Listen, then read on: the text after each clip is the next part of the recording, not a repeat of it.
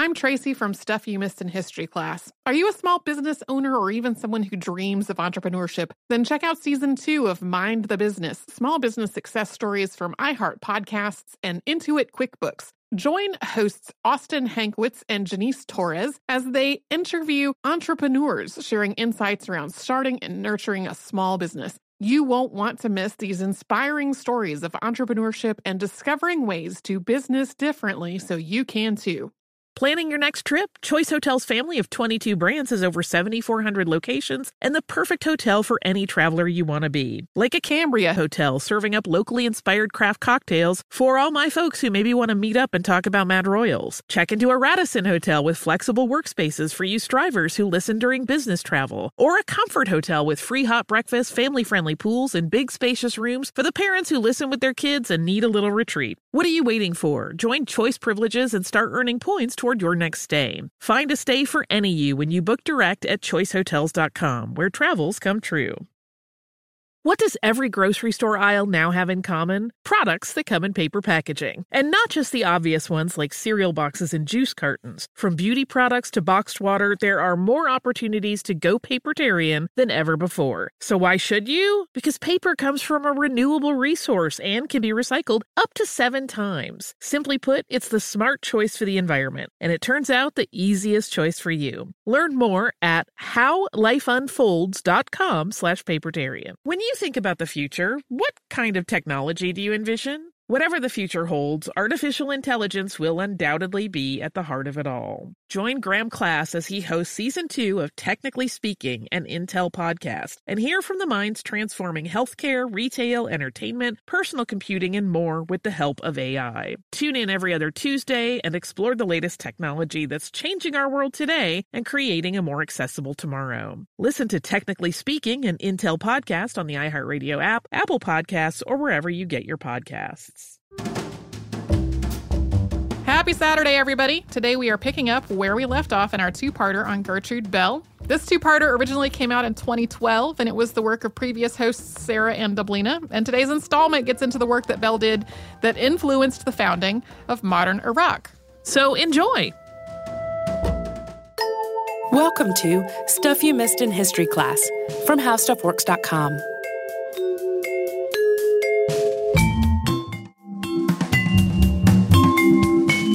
Hello and welcome to the podcast. I'm Deblina Chakraborty. And I'm Sarah Dowdy. And we're continuing on here with our discussion of Gertrude Bell, who is a British archaeologist, mountain climber, and desert explorer. And as we'll see in this episode, also an intelligence officer and a diplomat, too. She's said to have been one of the most powerful women in the British Empire at one time, but today her name really isn't that widely known. So we wanted to take a look at her life and why she was called the uncrowned Queen of Iraq. So let's recap just a little bit before we get too far into this. In part one of this podcast, we talked a bit about Gertrude's scholarly pursuits, plus some of her daredevil adventures as a young woman climbing the Alps. We followed her on some of her early adventures through the Middle East during times when she explored areas that no woman, in many cases, nobody at all had ever explored before, places that were considered extremely dangerous. Uh, one of the most exciting of these adventures was when she explored the territory of the secretive Druze sect and charmed the Druze king. And in these cases, and I mean, especially with that example, it was her bravery and her charm that really seemed to pay off, really seemed to win over the locals. And in doing so, by, by becoming so friendly with the people she met, she was really able to learn a lot about the area and its history, things that really were not previously known by foreigners. It also helped her with her various archaeological pursuits, though, too, which we outlined a bit in the last episode. And we also discussed her first meeting with Thomas Edward Lawrence, better known as Lawrence of Arabia. And we haven't seen the last of him. He's going to pop up again in Gertrude Bell's story, so stay tuned for that. But Although she didn't necessarily think this of all women, Gertrude also obviously believed herself capable of many things. But as we'll see in this episode, there were some instances in which people were ready to challenge that. Before that, though, we should really dwell on this idea of Bell being capable of anything that I just mentioned for just for a second, because it certainly seemed like she was when it came to most pursuits, but we do know that up to this point in our story, she hasn't been able to sort things out in her personal life really that well, especially in the marriage department, even though it would have been expected of a woman with her background to have worked that out early on. So we talked about her first love a little bit in that first episode. It was a young British diplomat named Henry Cadogan, whom Bell's father didn't approve of because he just didn't have the financial money. resources. Exactly, the financial means to take care of her. And he actually passed away soon after their courtship, closing that door for good for her.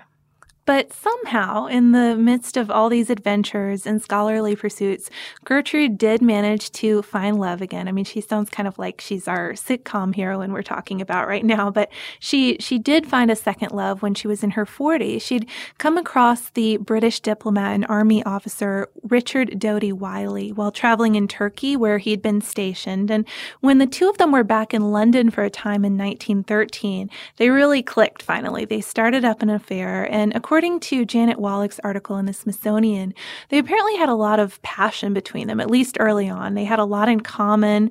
They were both adventurers, but their relationship didn't last very long. It flamed out pretty quickly.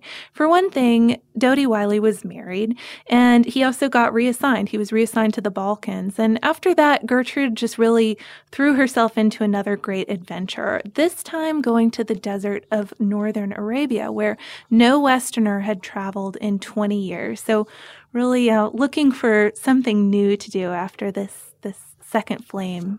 Right. And not only was this area not well traveled, I mean, just to give an idea of how dangerous it really was, there were two tribes in the area that were they had a brutal war going on between them at the time. So, so dangerous. Exactly. And the British, because of that, advised her not to go. And she also didn't have permission from the Turks to travel there, but she did it anyway. She went ahead and, and set off on this journey. And she reached her goal of making it to Ha'il, which is a walled city, which was once a stop for pilgrims en route to Mecca. But among other misadventures, she ended up during this journey being held captive by a powerful tribe there for nearly 10 days. And you can imagine during this time, she really thought she wasn't going to get away. The tribe apparently had quite the reputation for, for murder and mayhem. So she, she just feared for her life, really. But finally, her anger just sort of overcame her fear, I guess, and she demanded that they set her free. And surprisingly, they did. Not really sure why they did that. Maybe they were just really shocked and impressed she she spoke up for herself. I don't know. It's Maybe the they were opposite impressed. of, of charm is sometimes effective. It seems True. But, um, by the summer of 1914, she was back in England, and uh, you might think she'd be relieved to be home and be safe and be alive, but she was feeling kind of down, feeling a, a letdown that you might feel after a particularly exhilarating trip, or in her case, a life-threatening trip. According to Wallach's article, she wrote to Doughty Wylie at this time and, and said said, The end of an adventure always leaves one with a feeling of disillusion, just nothing. And she went on to say, dust and ashes in one's hand, dead bones that look as if they would never rise and dance. So she's feeling poetic, but also clearly sad about where she is. She needs, this is a woman who needs something to do. So in 1914, she was kind of presented with some new possibilities. In June of that year, Archduke Franz Ferdinand, who was heir to the throne of Austria Hungary, was assassinated, which helped set World War I into motion. And the Turks entered into a secret treaty with the Germans, and they became allies. So suddenly, Gertrude's singular knowledge of the Arabian desert and its people became really invaluable to the British because they wanted to keep their influence in the Middle East. She'd explored, as we mentioned, and mapped places that most Westerners had never been. So what she knew was then a hot commodity. It was. And according to Carrie Ellis's History Today article, the British director of military operations in Cairo did ask Bell to get him a report, including basically everything that she had ever learned on her travels in Syria and Mesopotamia and Arabia. And she had, you know, she, she hadn't just observed all this time. She had formed some opinions of her own too. And clearly with the world so in balance at this point, she was ready to, to speak her mind. Right. She believed in a strategy of organizing the Arabs in a revolt against the Ottoman Turks because she knew that the Ottomans were losing their influence with the Arabs. And so she shared her knowledge of this, but she wanted to go beyond that. She really thought that she could help with this, with organizing this revolt. And so she asked for an official post in the Middle East, but she was denied that because it was thought to be too dangerous for a woman. So she went off to France for a while to volunteer with the Red Cross. But, Probably also pretty dangerous, right? Right. I'm Tracy V. Wilson from Stuff You Missed in History class. Did you know small businesses make up 99.9% of all businesses in the United States? The world is powered by entrepreneurs, and if you're a small business owner or even someone dreaming of starting your own business, then you'll want to check out season two of Mind the Business Small Business Success Stories from Ruby Studio, from iHeartMedia, and Intuit QuickBooks. And every episode, hosts Austin Hankwitz and Janice Torres talk to entrepreneurs about how they've grown from the the lessons of launching and nurturing a small business and how they have found success being their own boss. From the excitement of first starting out to finding the right tools and resources to process invoices and payments like QuickBooks Money, you won't want to miss these inspiring stories of entrepreneurship and discovering ways to business differently so you can too. And if you're a small business owner or even someone dreaming of starting your own business, then you'll want to check out season two of Mind the Business Small Business Success Stories from Ruby Studio, from iHeartMedia, and Intuit QuickBooks. Planning your next trip? Choice Hotels has a stay for any traveler you want to be with 22 brands and over 7,400 locations. Whether you're a business traveler, a family road tripper, someone who wants to seek out history and maybe make your own, or just planning a quick getaway, Choice Hotels has a stay for any you. Like a Cambria Hotel, where you can be a cocktail connoisseur and sip locally inspired craft beverages at downtown locations in the center of it all. This is a fun way to visit cities with a lot of history and a lot of fun in mind. Or a Radisson Hotel for all our productivity powerhouses out there. With flexible workspaces and on site restaurants, you'll get the most out of your work trip. You'll get the coffee, the Wi Fi, and the work done. And we can't forget about comfort hotels. Imagine you're a family road tripper waking up in your big spacious room and then heading down to a free hot breakfast for the entire family, including waffles. So you'll be well fed and ready for the day's adventure, even if that's just relaxing. After that, you're spending all afternoon relaxing by the pool. You deserve it. What are you waiting for? Join Choice privileges and start earning points toward your next stay. Find a stay for any you. Book directly at choicehotels.com, where travels come true.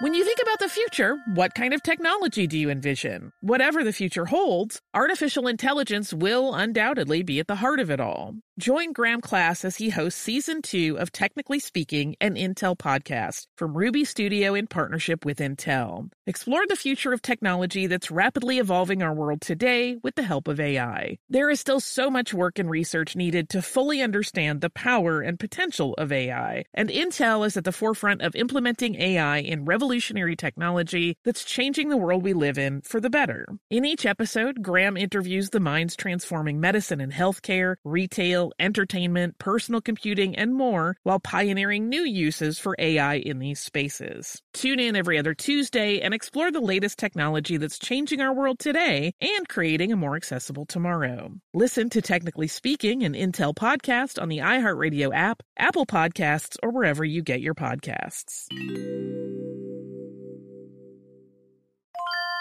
If you use paper, you're a human. But if you choose paper, you're a papertarian, someone who lives a paper based lifestyle because it has a positive impact on the planet. And also because it's the easiest choice you'll make all day. Seriously. It's as easy as reaching for boxed instead of bottled water. It's as easy as opting for beauty products that come in paper packaging. It's as easy as grabbing eggs in a cardboard container. And that's all in one trip to the grocery store, which, if everyone's being honest, you were planning to go to anyway. But paper isn't just an easy choice. Papertarians know that it's the smart choice too, because paper comes from trees, a renewable and sustainably managed resource, and paper products are designed to be recycled. In fact, when you choose products that come in paper based packaging, those fibers can go on to be recycled up to seven times. So why wouldn't you go papertarian? Learn more at howlifeunfolds.com slash papertarian.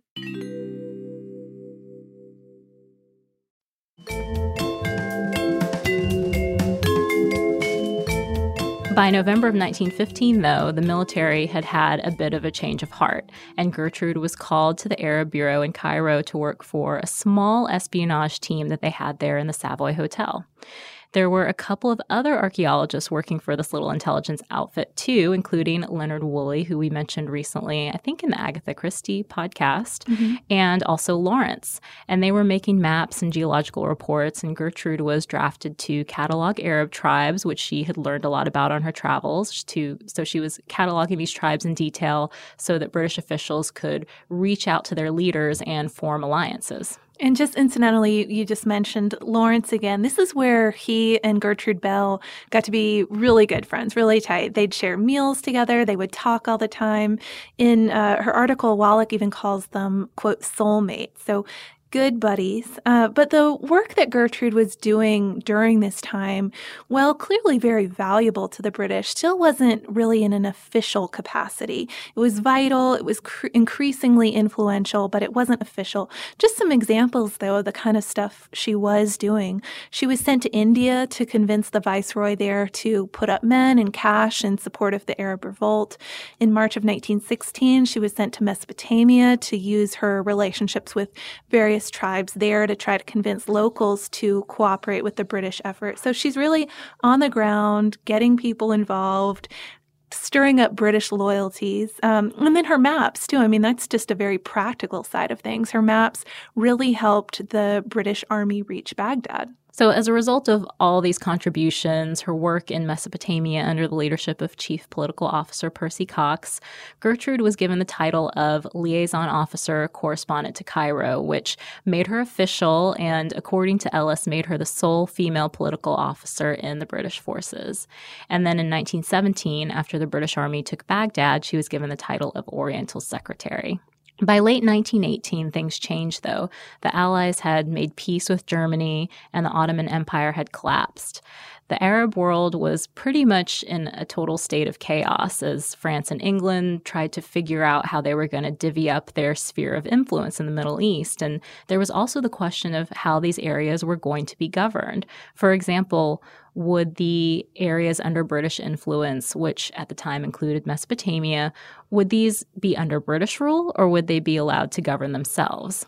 And of course, as you can imagine, Bell had an opinion on this. In January of 1919, she was asked for a report that addressed this very question, uh, which was a task that she was understandably quite passionate about, having known the people and, and studied and worked with them for so long. And according to Ellis's article, it took her 10 months to put something together, though. She was so thorough on it.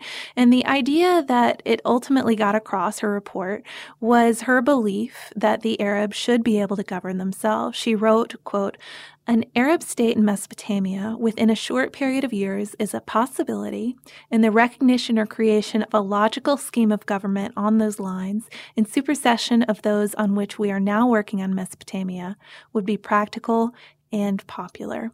So very report kind of language there, but clear what her what her view on on the situation is. Unfortunately, though, her superior at the time, A.T. Wilson, because Cox had been called away to another post, Wilson didn't agree with her at all on this point. He sent her report over with a cover letter that expressed how he felt her ideas were, quote, erroneous. So Wilson basically believed that the British should retain control there. And he wasn't, incidentally, the only British officer in Baghdad that Bell didn't get along with. In general, she was pretty much disliked by her peers in those post war years.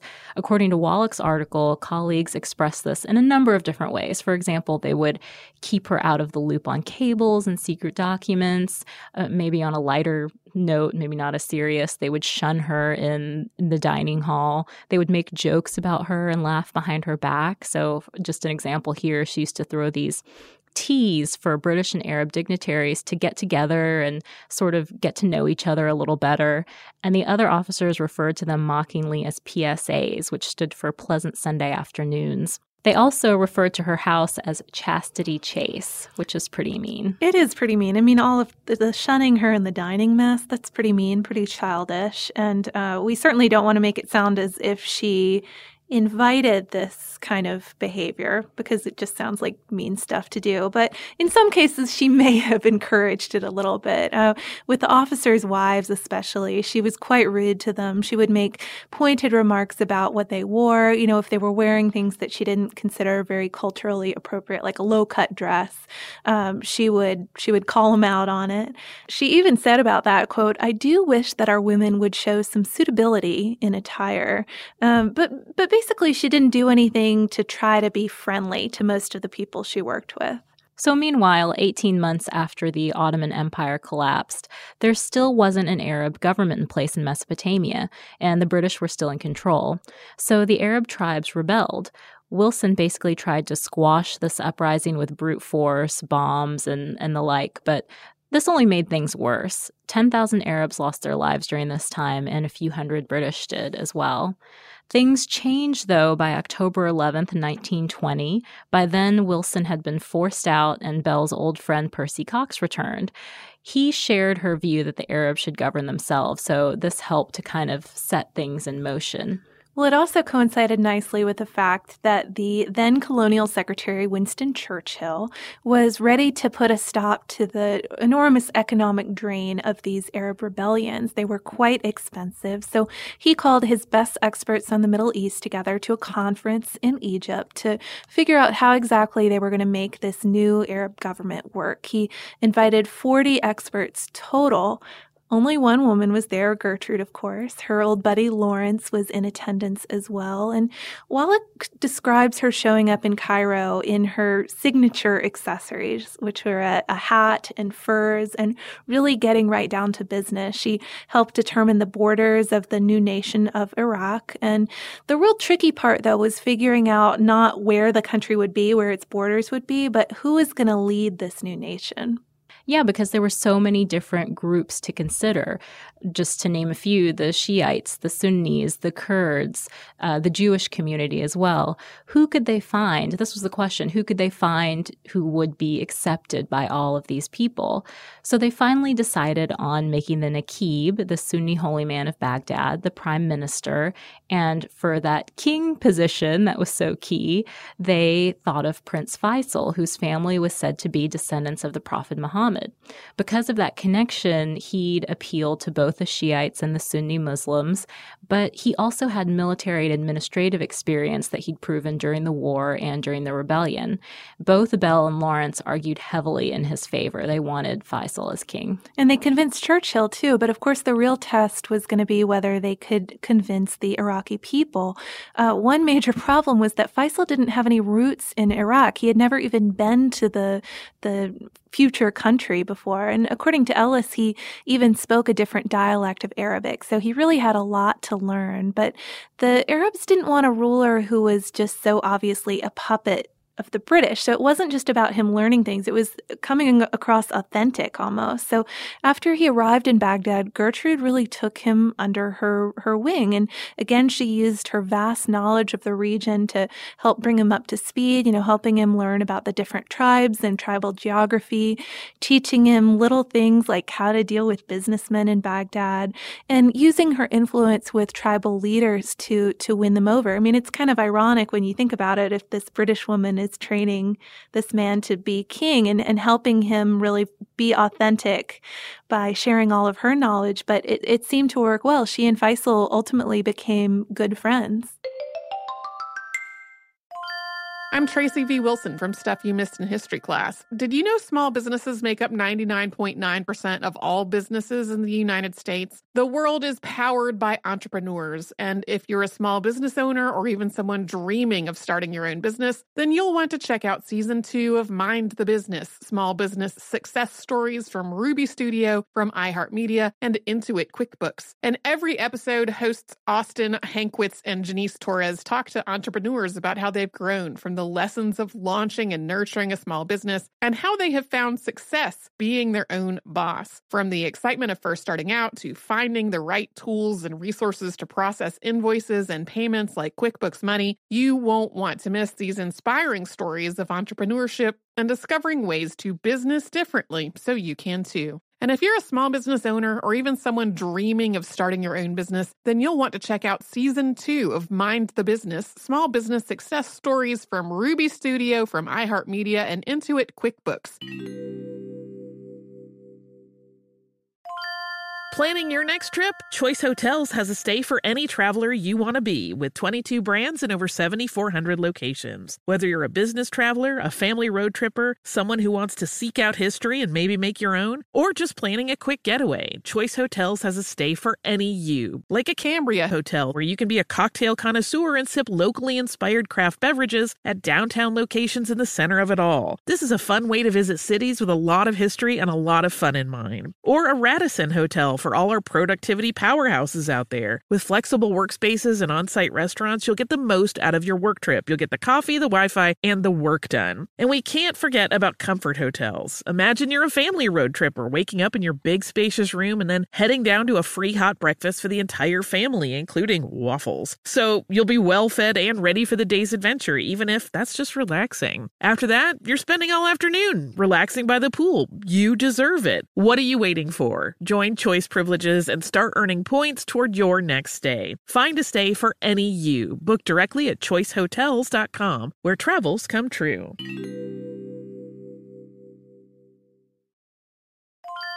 When you think about the future, what kind of technology do you envision? Whatever the future holds, artificial intelligence will undoubtedly be at the heart of it all. Join Graham Class as he hosts season two of Technically Speaking, an Intel podcast from Ruby Studio in partnership with Intel. Explore the future of technology that's rapidly evolving our world today with the help of AI. There is still so much work and research needed to fully understand the power and potential of AI, and Intel is at the forefront of implementing AI in revolutionary technology that's changing the world we live in for the better. In each episode, Graham interviews the minds transforming medicine and healthcare, retail, entertainment, personal computing, and more while pioneering new uses for AI in these spaces. Tune in every other Tuesday and explore the latest technology that's changing our world today and creating a more accessible tomorrow. Listen to Technically Speaking, an Intel podcast on the iHeartRadio app, Apple Podcasts, or wherever you get your podcasts. If you use paper, you're a human. But if you choose paper, you're a papertarian, someone who lives a paper based lifestyle because it has a positive impact on the planet. And also because it's the easiest choice you'll make all day. Seriously. It's as easy as reaching for boxed instead of bottled water. It's as easy as opting for beauty products that come in paper packaging. It's as easy as grabbing eggs in a cardboard container. And that's all in one trip to the grocery store, which, if everyone's being honest, you were planning to go to anyway. But paper isn't just an easy choice. Papertarians know that it's the smart choice too, because paper comes from trees, a renewable and sustainably managed resource, and paper products are designed to be recycled. In fact, when you choose products that come in paper based packaging, those fibers can go on to be recycled up to seven times. So why wouldn't you go papertarian? Learn more at howlifeunfolds.com slash papertarian.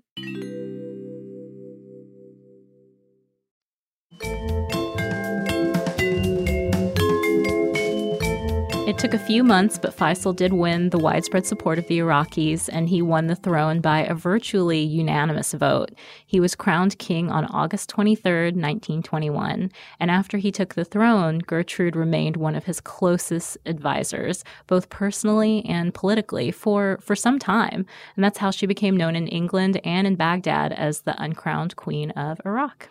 So, of course, this whole process was a huge thrill for Gertrude. I mean, nation building and, and being almost the personal tutor for the king.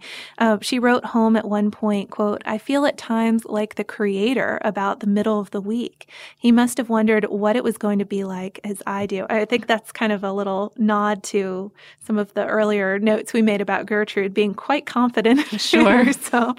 Um, but as Iraq's government strengthened under its new leadership, Wallach writes that Bell became more of a social secretary to Faisal than anything else. He he had learned what he needed to to function. Also, uh, Percy Cox retired, so her duties there were sort of diminished in general, uh, phasing out a little bit at this point. For a while, she went back into her roots in archaeology, just kind of to have something to do because she was a little bit bored. She went to the Sumerian city of Uruk and found all of these relics, and with Faisal's permission, she founded the country's first museum of antiquities, temporarily housed in the palace at Baghdad. And that became her focus for a while. She would supervise digs and she would save and catalog these treasures of ancient Iraq that she found. In June of 1926, her archaeological museum officially opened with a collection of more than 3,000 items. Still, though, and, and despite that accomplishment, I mean, opening a museum, Gertrude still felt really depressed and lonely and had become increasingly so in the years leading up to, to this point. She'd lost a lot of her influence in, in Baghdad, as we mentioned, and also many of her friends had left by this point too. Her health had deteriorated, her family fortune had dwindled, and they lost their home in England. Her, her brother died, and she really regretted too not having uh, married earlier and having a family of her own, something something she she was upset about. So most people seem to believe that it's this combination of reasons uh, that on Sunday, July 11th, 1926, she went to bed and purposely took an extra dose of sleeping pills. She never woke up, uh, but it, it is good to know that she was at least fully honored in death. She was given a full military funeral by the British in Baghdad. She was buried there, which seems quite fitting because at one point she even wrote, quote, I don't care to be in London much. I like Baghdad and I like Iraq. It's the real East and it's stirring. Things are happening here, and the romance of it all touches me and absorbs me. Um, so clearly, she considered this her home and where she wanted to be.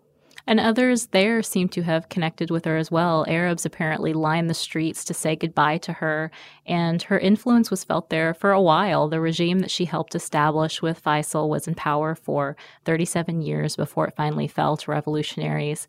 Again, just really it's interesting, especially because of the way Iraq has made headlines in recent years, that Gertrude's name isn't more widely known, but it may be more widely known soon. Rumors of a movie project uh, have been kind of swirling around for a while. Mm-hmm. One rumor, I think, connected a Ridley Scott idea to Angelina Jolie, who would have played Gertrude Bell, but I don't know. I think maybe that has fizzled out a little bit. But there's a more recent rumor also involving Jude Law, Robert Pattinson, and Naomi Watts as Gertrude Bell that's set to begin filming, I think, in 2013. That may be more than a rumor. That may that may be. I mean, we'll see. I yeah. guess we'll know soon enough, won't we? It certainly seems like good movie material. Um, I, I think it is funny. I mean, you were just mentioning it's strange she hasn't made uh, I don't know, made more news or been connected to more news stories, or her name just isn't that widely known. I always have thought of her as one of the lady travelers, but clearly there's so much more going on. There's a lot more to her than just that. Lady traveler is is probably not a great uh, category to put her in. Um, nation builder, you know, something like that. So many things, yeah. And I still love that mountain climber aspect of her personality too. Yeah. It's easy to forget with all this other stuff. yeah, that she has this stint in her youth climbing the Alps. And a mountain that's named after her.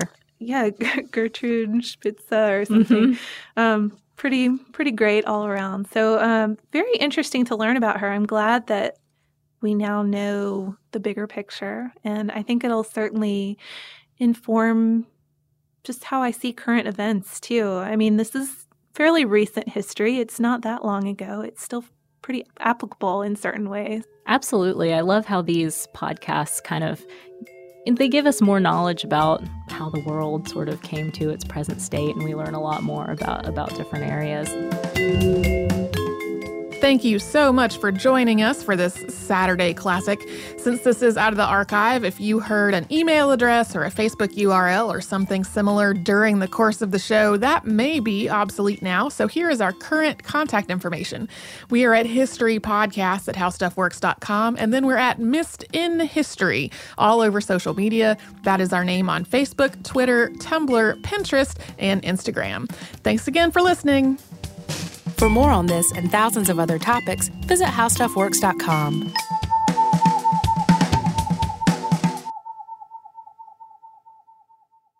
This is Malcolm Gladwell from Revisionist History.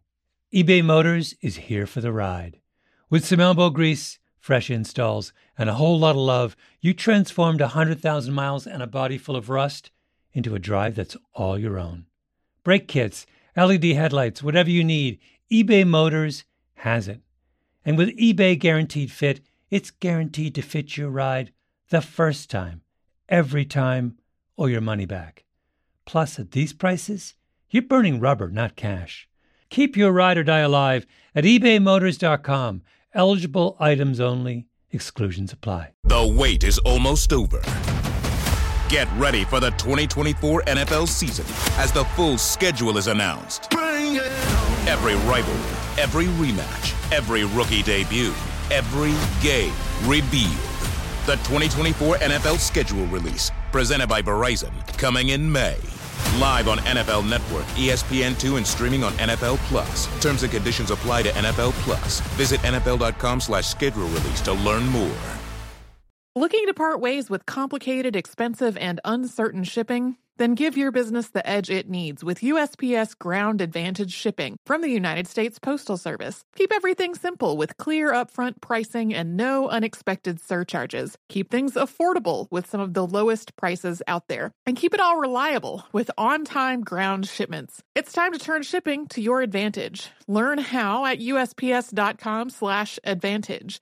USPS Ground Advantage. Simple, affordable, reliable. Xumo Play is your destination for endless entertainment. With a diverse lineup of 350 plus live channels, movies, and full TV series, you'll easily find something to watch right away. And the best part? It's all free. Love music? Get lost in the 90s with iHeart 90s, dance away with hip hop beats, and more on the iHeartRadio music channels. No logins, no signups, no accounts, no hassle. So what are you waiting for? Start streaming at play.xumo.com or download from the app and Google Play stores today. All you can stream with Xumo Play.